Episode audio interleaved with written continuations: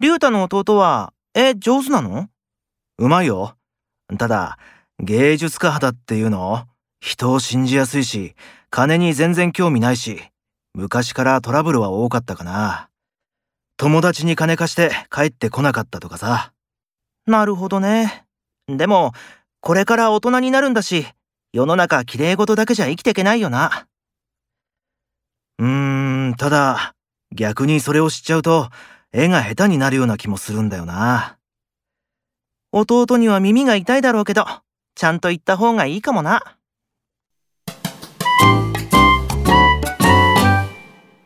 すぐそうやって先延ばしにするからダメなんだよ。前の時だってさ。まあ、確かにそうで、本当に耳が痛いよ。